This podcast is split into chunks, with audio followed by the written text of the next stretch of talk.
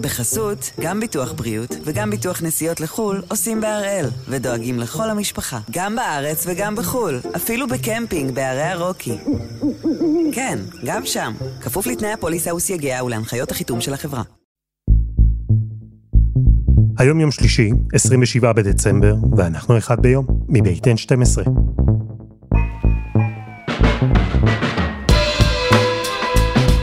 אני אלעד שמחה יוף, ואנחנו כאן כדי להבין טוב יותר מה קורה סביבנו, סיפור אחד ביום, בכל יום.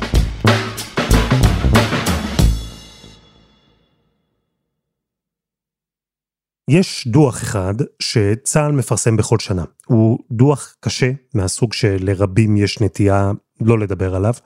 דוח על החיילים ששמו קץ לחייהם. השבוע פורסם הדוח של שנת אלפיים עשרים ושתיים, ארבעה עשר חיילים התאבדו בשנה האחרונה. זה המספר הגבוה ביותר בחמש השנים האחרונות. אז כן, זה נושא קשה, אבל זה נושא שחשוב ושחובה לדבר עליו. אז זה מה שנעשה כאן היום.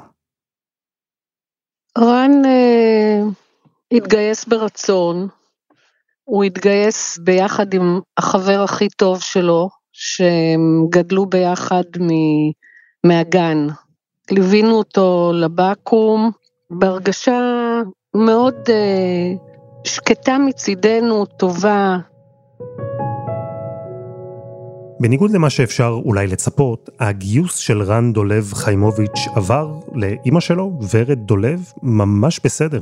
הוא התגייס למודיעין שדה בשנת אלפיים ושמונה, התקופה הביטחונית הייתה רגועה יחסית, וורד האמינה שרן יהיה ממש בסדר.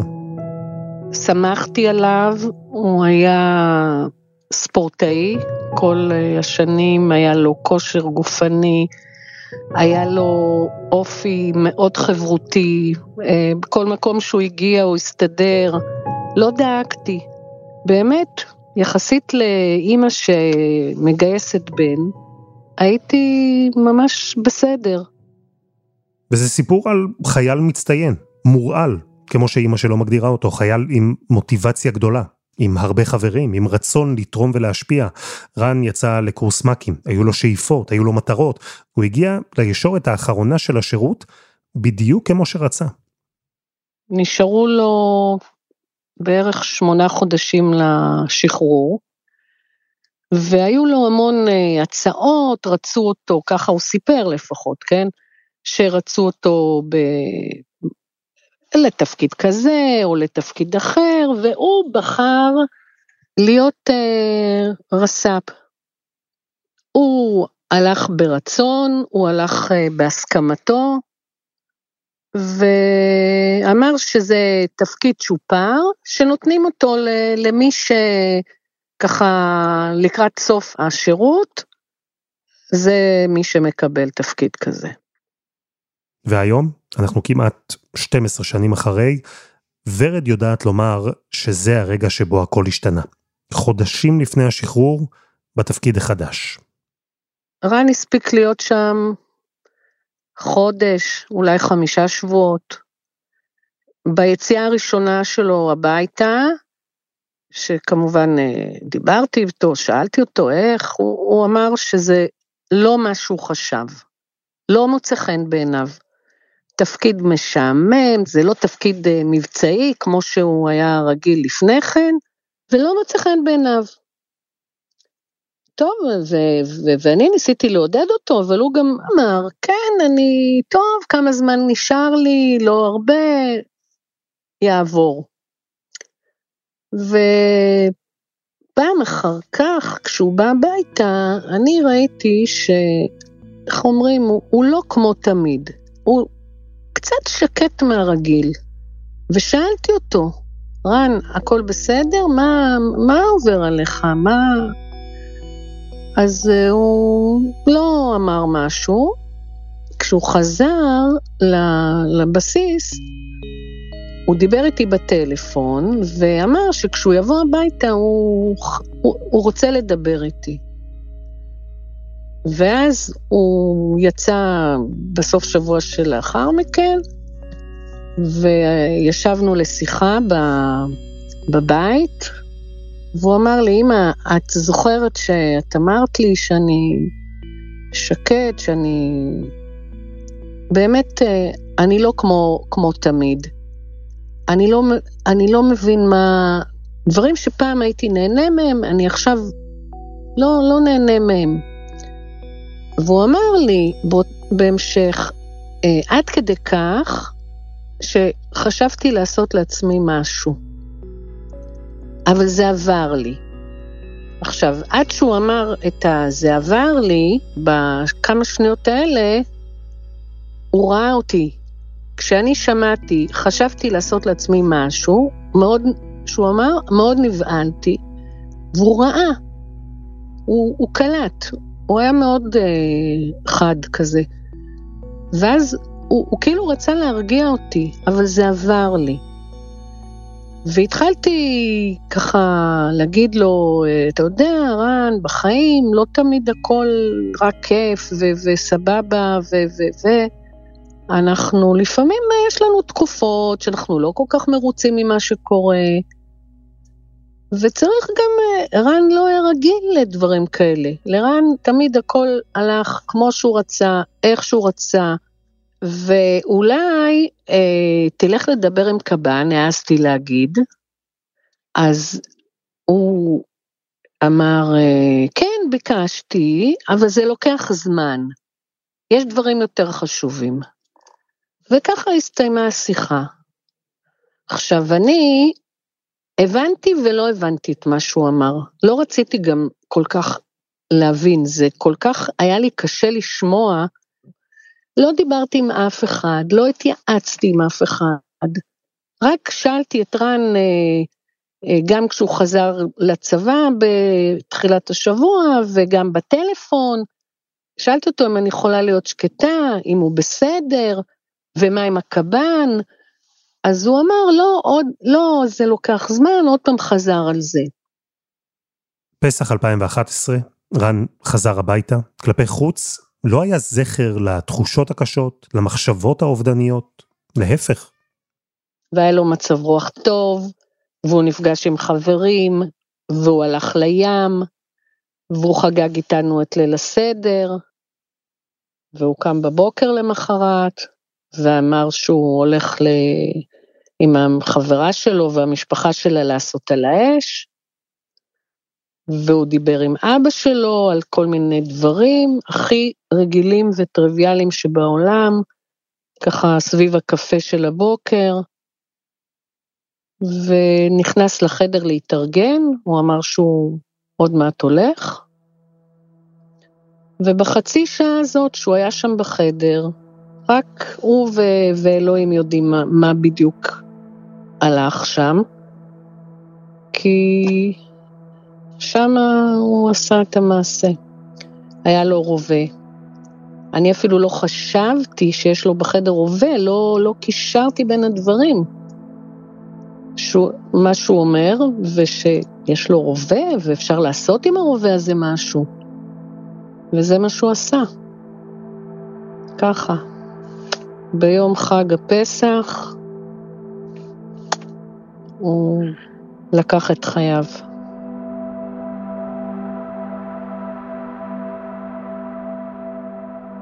ורד, מאז המקרה הטרגי שקרה לכם, את פעילה בנושא, לוקחת חלק בעמותת בשביל החיים. את ניסית במהלך השנים להבין מה בדיוק קרה שם, בחדר של רן? בטח שניסיתי. המחשבה היא ש... שלי, כן? זה שרן התלבט. תראה, מכתב הוא לא השאיר לנו. ויכול להיות, יכול להיות שהוא חשב איך עדיין לא החליט, וחשב איך אני עושה, אני צריך לעשות ככה, אני צריך להשכב ככה, לשים את הרובה ככה, ואז יכול להיות ש... שהוא לא ממש תכנן לעשות את זה באותו רגע, ו, וזה קרה, שנפלט הכדור, כן, בלי שהוא התכוון. ויכול להיות, כשאני רוצה ככה ל- לעשות לעצמי קצת אה, הנחה, אז הנחה בהי, אז אני חושבת ככה. וכשרן אמר לך שהוא ביקש לראות קב"ן, אבל זה לוקח זמן, הוא באמת הגיש בקשה, או שהוא אמר את זה רק כדי להרגיע אותך?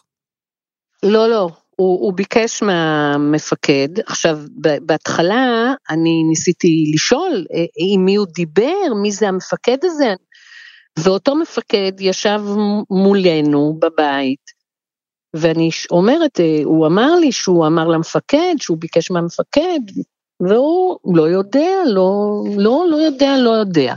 אחר כך, בהמשך, הייתה חקירת מצ"ח, והוא כן הודע שאכן החייל ביקש, אבל הוא לא טיפל בזה. וזה התשובות שקיבלנו, שהוא היה לו משפט, הוא קיבל נזיפה חמורה, וככה זה מה שנאמר לנו. היה כעס על הצבא? לא יודעת אם לקרוא לזה כעס, הייתה, הייתה אכזבה, היה, נתתי ילד, שלחתי ילד בריא, עם עתיד, והייתי צריכה לקבל אותו חזרה, וזה לא, וזה לא קרה, לא קיבלתי אותו.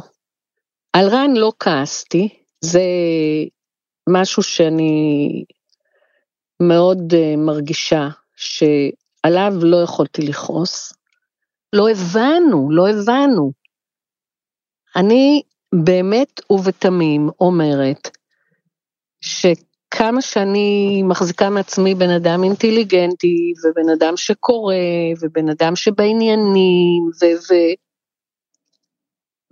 אז כשאחותי באה אליי ואמרה לי, את יודעת, נכנסתי לאינטרנט, כן, ואת יודעת שהיו שנים שהיה בצבא ארבעים מקרים, שלושים מקרים, אני אומרת, מה? מי שמע על כזה דבר בכלל?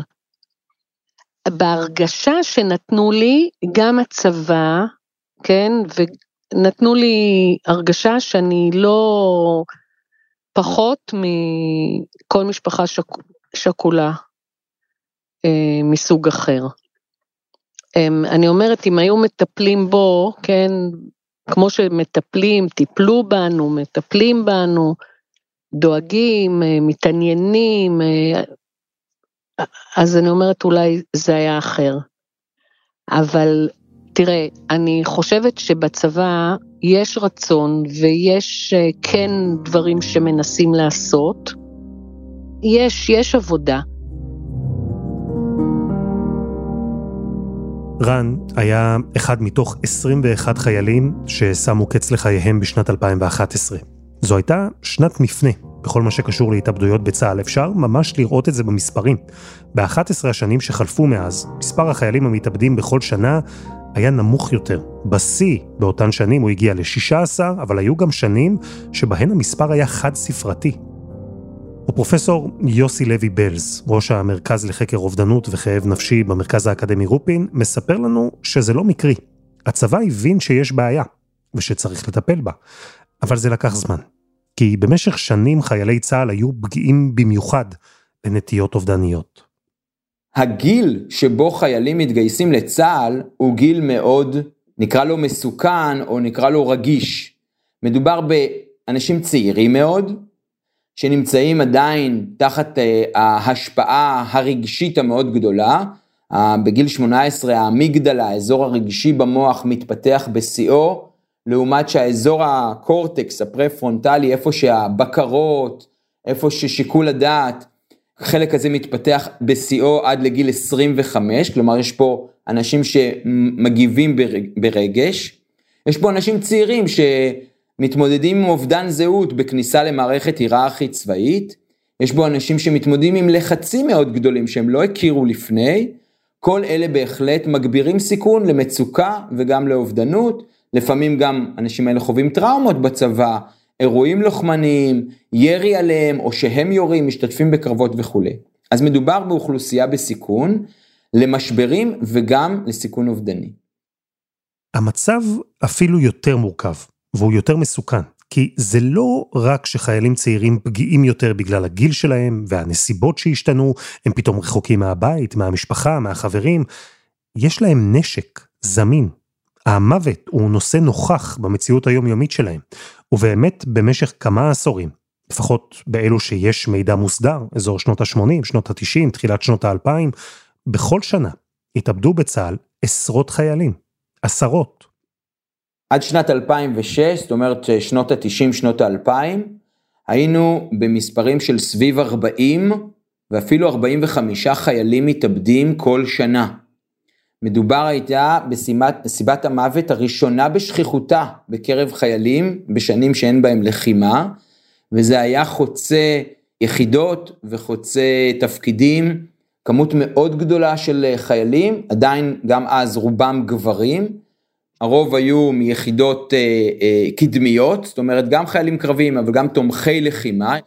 עוד אחד מהדברים שהיה כן שונה אז, זה הזמינות של אנשי בריאות הנפש. אנשי בריאות הנפש ישבו באוגדות, ישבו מרוחקים מהחיילים בשטח, בחיילים בקו, והסטיגמה כלפי פנייה לטיפול ופנייה לעזרה הייתה חריפה יותר, מה שיצר עוד ועוד מקרים של חיילים במצוקה שמתקשים לבקש עזרה מכל מיני סיבות. אני חושב שלאט לאט התחדדה ההבנה שיש בעיה, ויותר מזה שיש מה לעשות. שנות ה-תשעים, לא רק בצבא, גם בעולם האזרחי, נושא האובדנות עדיין בסימני שאלה מה אפשר לעשות, או האם זאת גזירת גורל, ופשוט זה חלק ממה שקורה לצעירים ואין מה לעשות עם זה.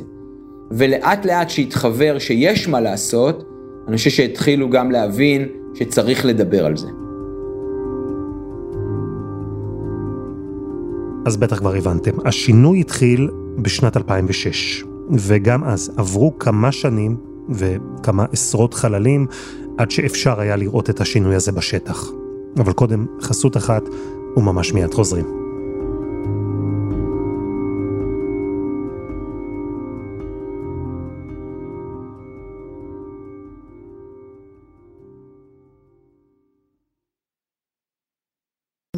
בחסות, גם ביטוח בריאות וגם ביטוח נסיעות לחול עושים בהראל ודואגים לכל המשפחה, גם בארץ וגם בחול, אפילו בקמפינג בערי הרוקי. כן, גם שם, כפוף לתנאי הפוליסה וסייגיה ולהנחיות החיתום של החברה. אחרי שהשבוע פורסם דוח בריאות הנפש בצה"ל, שבו התברר שבשנת אלפיים עשרים ושתיים התאבדו ארבעה עשר חיילים, המספר הגבוה ביותר בחמש השנים האחרונות, אנחנו עם תופעת ההתאבדויות בצבא. אחרי שבמשך עשורים הצבא לא הצליח, אולי גם לא ממש ניסה להתמודד עם התופעה הזו, בשנת אלפיים ושש הגיע השינוי. וכדי להבין את השינוי הזה, צריך שנדבר רגע באופן כללי יותר על התאבדויות. פרופסור יוסי לוי בלז, אמרנו, הוא מהמרכז האקדמי רופין, בהכשרתו הוא פסיכולוג קליני. לאחרונה גם פרסם את הספר מתחת לשמיים השחורים, שיחות על כאב נפשי, אובדנות ותקווה. אז במשך שנים הוא דיבר עם המון אנשים שמתמודדים עם נטיות אובדניות, ולרובם, אם לא לכולם, יש מחנה משותף אחד. הם לא קיבלו בשום שלב החלטה נחרצת שהם מתכוונים לסיים את חייהם. חד משמעית. האדם האובדני, גם זה שעל הגג, הוא אמביוולנטי. ואנחנו רואים את זה במחקרים גם שלנו וגם של אחרים. יש לו רצון מאוד גדול למות, אבל במקביל הוא מחפש הצלה. נגיד, רוב האנשים שעושים ניסיונות אובדניים באמצעים פחות קטלניים מנשק, נגיד כדורים, הדבר הבא שהם עושים אחרי שהם לוקחים את הכדורים, זה מתקשרים למישהו, מה שמבטא את האמביוולנטיות. אבל גם אנשים שקופצים מבניין גבוה וניצלים, אומרים לנו שבדרך היו להם גם הרהורים של, רגע, אני רוצה לחיות. ה-די אן איי שלנו מכוות להינצל. לפעמים אנשים שרוצים, שמתאבדים, זה לא שהם רוצים למות, כמו שהם אומרים, הכאב הנפשי הוא כל כך בלתי נסבל, שככה אני לא יכול להמשיך לחיות. בסוף שנות ה-שבעים התפרסם בארצות הברית מחקר של פרופסור ריצ'רד סיידן, מאוניברסיטת ברקלי. הוא עקב אחרי רישומים של חמש מאות וחמש עשרה בני אדם, שניסו להתאבד על ידי קפיצה מגשר הגולדן גייט בסן פרנסיסקו. כולם נעצרו לפני שהצליחו לקפוץ. אז פרופסור סיידן עקב אחרי הרישומים שלהם במשך שנים אחר כך, חמש עשרה שנה אפילו יותר. והוא גילה שאחרי הניסיון הזה, הניסיון הכושל להתאבד, רק עשרים וחמישה מתוך חמש מאות וחמש עשרה, רק עשרים וחמישה ניסו שוב והתאבדו. זה היה מחקר חשוב, אחריו הגיעו עוד דומים, שהוכיחו שעצם העובדה שאדם ניסה או בחר לשים קץ לחייו, היא לא גזרת גורל, דעתו יכולה להשתנות. אפשר לשנות את דעתו. זה היה טיעון מרכזי בדיון אם צריך לשים אמצעי הגנה נגד ניסיונות התאבדות על גשרים. המתנגדים אמרו שמי שרוצה להתאבד פשוט ימצא דרך אחרת, מקום אחר. אבל אותו מחקר של פרופסור סיידן הוכיח שלאו דווקא. בהחלט, כל פעם שבתוכנית מניעה עושים הפחתת אמצעים, וזה נכון לגבי גידור מקומות מסוכנים, זה נכון לגבי הפחתת מספר כדורי הקמול בחפיסה, שאתה מפחית את מספר כדורי הקמול בחפיסה, מחקר מבריטניה, אתה מפחית את שיעורי ההתאבדות. זה לא שזאת בעיה ללכת ולקנות עכשיו בכמה בתי מרקחת את כמות הכדורים המספיקה. אבל כשיש פחות כדורים בחפיסה אחת, זה דורש מהאדם בסיכון לעשות כל מיני פעולות כדי להגיע למכסה שהוא צריך. זה כבר לא זמין. ועד שהוא עושה את זה, קורה עוד משהו. מישהו מתקשר אליו, הוא רואה ספר שהוא אוהב, מגיעה מחשבה נוספת, והמח... והסיכון האובדני יורד. צריך להבין, מחשבות אובדניות באות והולכות בגלים, וכך גם הסיכון האובדני. לכן מה שאתה אומר אלעד על זמינות האמצעים זה כל כך חשוב. אם כשהסיכון עולה והאדם מרגיש באמת שהוא לא יכול להכיל יותר את הכאב הנפשי הבלתי נסבל, אם אז יש לו משהו זמין לידו, הסיכון מאוד גבוה. אם אין לו, רוב הסיכויים שעד שהוא ישיג את זה, הוא כבר ירגיש אחרת. אז המחקר והמודעות הלכו והתפתחו בכלל בעולם, ובשנות האלפיים הידע והמסקנות בנושא הגיעו גם לצה"ל. ב-אלפיים ושש מבינים בצה"ל שצריך לעשות מעשה, ושאי אפשר להסתדר עם הנתונים האלה עוד, אלה מספרים מאוד מאוד גבוהים. יוצאת תוכנית למניעת אובדנות בצה"ל, והתוכנית הזאת לאט לאט מבססת את אחיזתה בתוך צה"ל. אחד מהמאפיינים המרכזיים זה הגברת זמינות אנשי טיפול לחיילים, קב"נים ביחידות יותר קדמיות, הכשרת שומרי סף, להכשיר מפקדים, לזהות מצבי מצוקה, לזהות סיכון אובדני, ולפעול בהתאם. אפילו ניפוץ המיתוס, שאומר שאם חייל מגיע במצוקה, נגיד לו תתגבר. יש משפט ידוע שהיה בצה"ל, היה שגור בצה"ל, שאומר המפקד לא נופל, הוא רק בודק את הקרקע. כאילו אומר, מפקד לא יכול שיהיה לו קשה. אז ניפוץ המיתוס הזה שאפשר שיהיה קשה, מותר לדבר על מצוקה, ומפקדים יכולים לשמוע מצוקה של חיילים, ולא רק לענות ב יהיה בסדר תתגבר.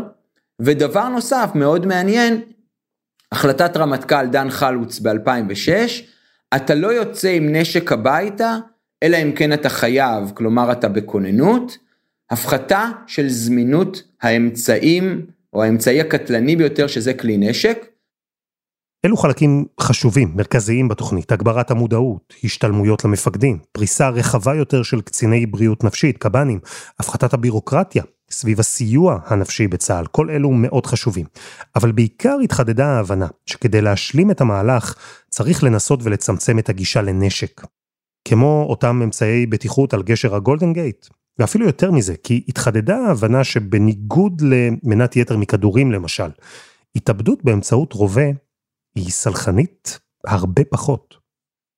העניין הוא שכשאתה עושה את זה באמצעי אלים כמו נשק, אין לך יכולת אחר כך להתחרט או להגיד רגע, יש עוד קול שמדבר בי. וזאת הצרה גם בחיילי צה"ל, שזה מה שאנחנו רואים, שרוב המקרים, נגיד מתוך ה-ארבע עשרה, שתים עשרה מהמקרים זה בנשק, והאמצעי הוא מאוד מאוד קשור להאם אתה תסיים את חייך או לא. זה לקח כמה שנים, אבל התוכנית התחילה להציג הישגים. נכון לעכשיו, שנת אלפיים ואחת עשרה, השנה שבה סמל ראשון רן דולב חיימוביץ' שם קץ לחייו בחדר שלו בחג הפסח, זו הייתה השנה האחרונה שבה מספר המתאבדים בצה"ל חצה את עשרים. צריך להגיד ביושר. יש קולות שאומרים, נכון, צה"ל אמנם שיפר את ההתמודדות שלו עם הסובלים מבעיות נפשיות, אבל גם שיפר לא מעט את יכולת הסינון שלו, מראש הוא לא מגייס אנשים עם נטיות אובדניות, וגם זה כמובן יכול להשפיע על הנתונים.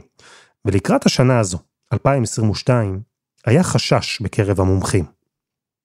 אנחנו עברנו עכשיו שלוש שנים של קורונה, הקורונה עשתה כל מיני דברים לציבוריות, לחברה ולקהילה בישראל, בין היתר היא גרמה לנו להתלכד, להרגיש שייכים, להרגיש יחד, וזה הפחית את שיעורי האובדנות, גם באוכלוסייה האזרחית וגם באוכלוסייה הצבאית, גם בעולם וגם בישראל, כמו שצפינו, אירועי משבר גדולים מפחיתים את שיעורי ההתאבדות בארץ, בעולם. העניין הוא שעם תום המשבר האקוטי, עם תום החלק החריף של המשבר, הרבה פעמים אנחנו רואים עלייה בשיעורי האובדנות. רואים את זה במלחמות ישראל. אחרי כל מלחמה, השנה שאחרי המלחמה יש עלייה בשיעורי ההתאבדות, תשע אחת עשר, אסונות גדולים בעולם וכו'. עשרים עשרים ושתיים היא בדיוק השנה שאחרי סוף החלק האקוטי של הקורונה. עד יוני על עשרים עשרים ושתיים היו אחת עשרה התאבדויות, פי שתיים יותר ממה שהיה עד יוני עשרים עשרים ואחת. חששנו מאוד מזה שהולכת להיות הכפלה של שיעורי ההתאבדות בצה"ל, וזה צרה צרורה, לא ראינו את זה בסופו של דבר, ומיוני עד עכשיו התווספו עוד שלוש, שלושה מקרים של התאבדויות, מה שאומר שאנחנו עדיין במצב שדומה לשנה הקודמת, מה שמלמד שצה"ל כן התמודד בצורה טובה יחסית, עם הגברה ברמת המצוקה וברמת הכאב הנפשי שהיא אופיינית לפוסט קורונה. אז כן, ארבעה עשר חיילים שהתאבדו בשנת אלפיים עשרים ושתיים הם כל אחד עולם ומלואו. וכן, זה הנתון הגבוה ביותר מאז אלפיים שבע עשרה. נתון שללא ספק יוביל לדאגה מסוימת עבור מי שאחראי על הנושא הזה בצה"ל לקראת השנה הבאה. אבל צריך גם לציין את הדברים הטובים שנעשו. אחרי כל מקרה התאבדות, נפתחת ועדת בדיקה מיוחדת בצבא. עצם זה שהצבא מדבר על הנושא, מפרסם דוח שנתי, זה בעיקר מלמד שיש דברים שנעשים ושיש מה לעשות. תראה, שיעור ההתאבדות, כלומר מספר מתאבדים ביחס ל-מאה אלף, באוכלוסייה האזרחית הוא שש נקודה חמש, שש נקודה חמש אנשים מתאבדים ל-מאה אלף. בצה"ל השיעור הזה נמוך יותר. כלומר, המצב טוב יותר בצה"ל מאשר באוכלוסייה האזרחית בפער די גדול. וגם את זה צריך לומר. יש יותר שאפשר, ויש יותר שצריך לעשות. גם ארבעה עשר חיילים, זו לא גזרת גורל. ארגון הבריאות העולמי מדבר על אפס מקרי התאבדות. זה קשה, זה יומרני, אבל זה אפשרי. וזה נכון בצה"ל, אבל לא רק שם. לכל אחד ואחת מאיתנו יש מה לעשות. הדבר הראשון שאנחנו צריכים לדעת, זה שאובדנות מתרחשת, שהיא לא איזו תופעה שהיא אי שם אצל אחרים, והיא מתרחשת ויכולה להתרחש גם אצל קרובים לנו. לכן אנחנו צריכים להיות קודם כל ערים למצבי משבר. כאשר אדם מסביבי, כאשר הבן שלי מתמודד עם משבר, הוא כבר לא כתמול שלשום, הוא מתמודד עם דיכאון, שזה בעצם ירידה משמעותית בתפקוד ובמצב הרוח ליותר מכמה ימים, אנחנו צריכים להבין שיש כאן משהו שדורש מאיתנו התערבות. וההתערבות הראשונה היא לדבר עם האדם הזה, לפנות אליו, להגיד לו בצורה ישירה, אני רואה שמשהו לא טוב עובר עליך, בוא תשתף אותי, בוא ספר לי. אם אנחנו רואים שהאדם הזה נמצא במשבר משמעותי, אנחנו צריכים לשאול אותו באופן ישיר. אנשים במצב הזה מתמודדים לפעמים עם מחשבות אובדניות. האם לך יש מחשבות אובדניות?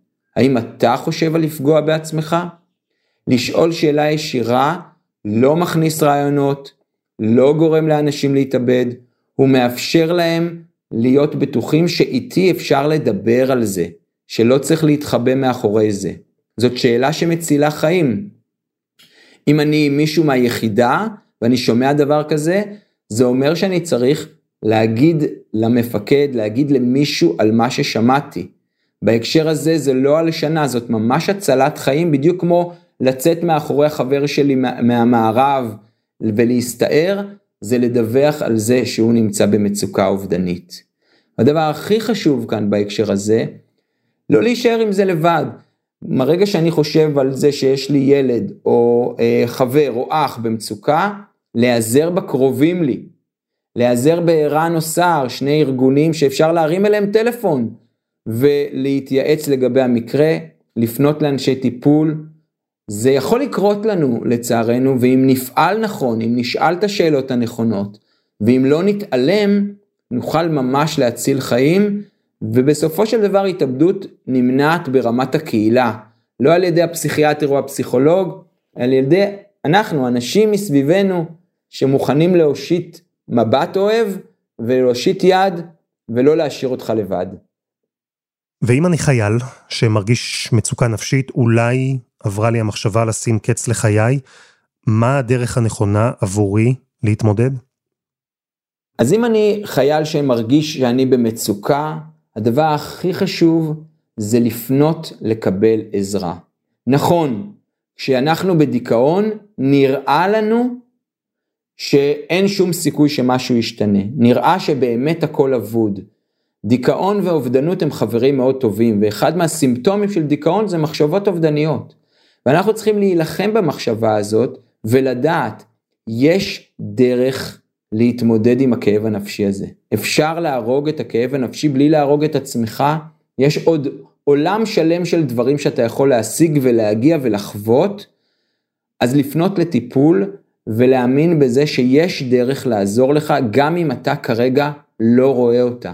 אנחנו הרבה פעמים אומרים, התאבדות היא פתרון קבוע לבעיה שהיא זמנית, שאתה בן שמונה עשרה נראה שמה שאתה חווה עכשיו הוא יהיה לתמיד, אבל הוא ישתנה ועוד יקרו הרבה דברים שונים ומגוונים בחייך, אז בוא תן לזה צ'אנס להיעזר לפני שאתה מחליט החלטה כזו גורלית.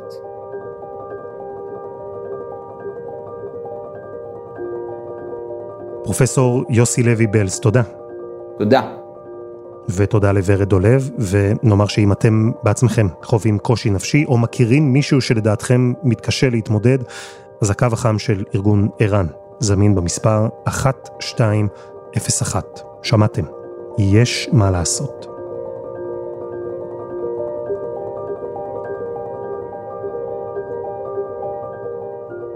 וזה היה אחד ביום, של N שתים עשרה. אנחנו מחכים לכם בפייסבוק, חפשו אחד ביום, הפודקאסט היומי. העורך שלנו הוא רום עתיק, תחקיר וההפקה רוני ארניב, דני נודלמן ועדי חצרוני, על הסאונד יאיר בשן שגם יצר את מוזיקת הפתיחה שלנו, ואני אלעד שמחה יוף, אנחנו נהיה כאן גם מחר.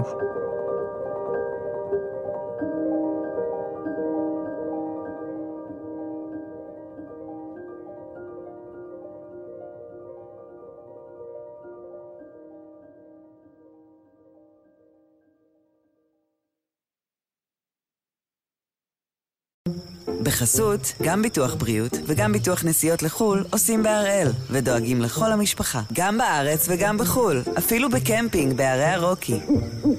כן, גם שם, כפוף לתנאי הפוליסה וסייגיה ולהנחיות החיתום של החברה.